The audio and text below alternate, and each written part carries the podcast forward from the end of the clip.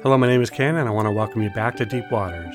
This podcast is brought to you by Applied Strengths Ministry, where we believe working together in our strengths is the effective working out the will and calling of God in our lives. The title of this message is Family Redefined. This is the seventh of an eight part series. So imagine what we have today. A mother loses her son, and in most cases, she is left on her own to figure it out. Now, Jesus had brothers and sisters, so why, oh, why, did he not leave this matter to them? They could surely have taken care of her, right? What was he thinking to reassign her to the apostle of love? Hmm. Family redefined? John 19, 25, 27.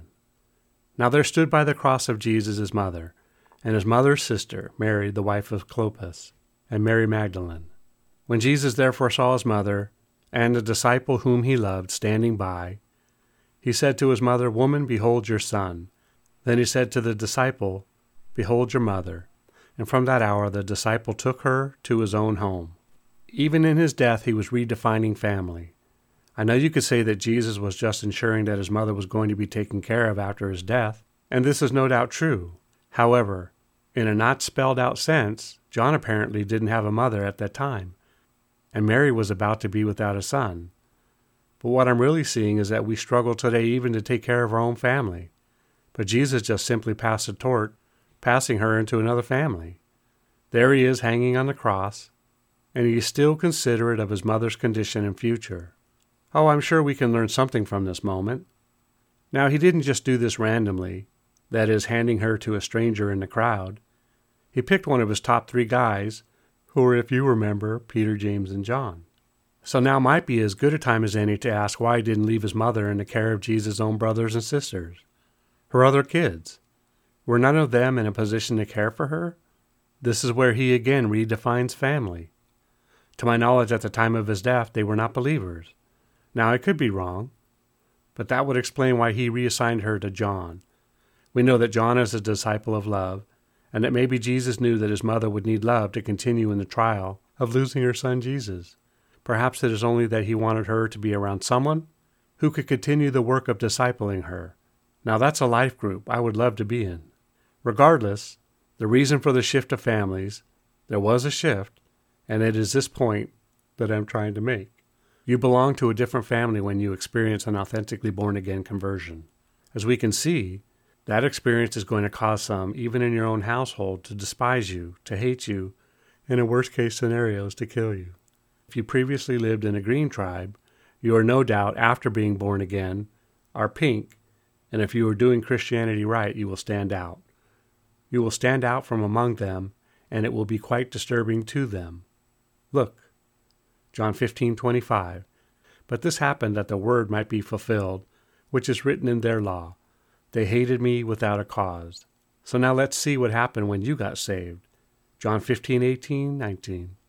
If the world hates you, you know that it hated me before it hated you. If you were of the world, the world would love its own.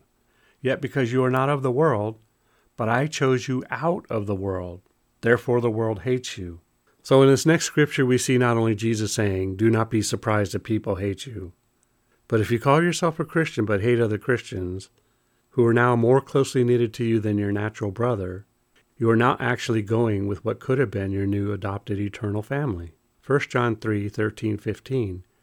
Do not marvel, my brethren, if the world hates you. We know that we have passed from death to life, because we love the brethren. He who does not love his brother abides in death. Whoever hates his brother is a murderer, and you know that no murderer has eternal life abiding in him. That's a Christian standard. We ought to meet it. And herein we see both the scripture above and below, the sword of division, or rather the effect of the sword, the effects of your preaching, pastoring, apostling, prophesying, evangelizing, teaching or leading others to their new family, equipping them for the work of ministry and making them disciples that remain. Ephesians 4 11, 16. Hebrews 4 12.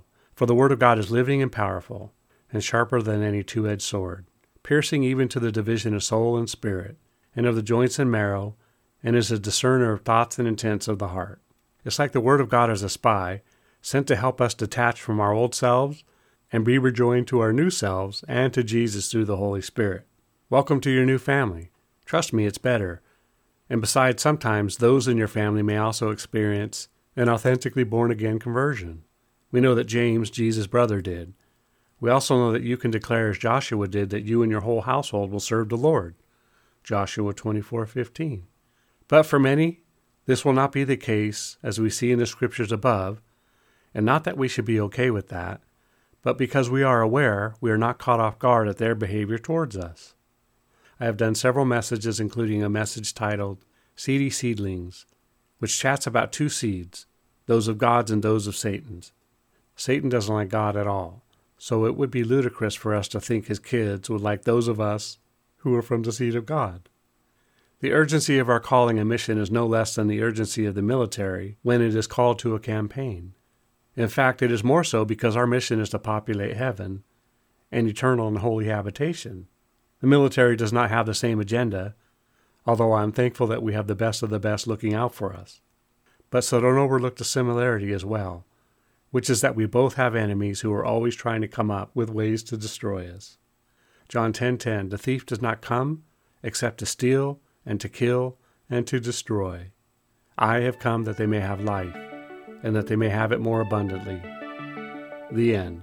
Mm, in part. Remember, it's not what you find wrong with or disagree with regarding these messages, but what you can take away from it. Together, we can do more to impact the kingdom than if we work alone.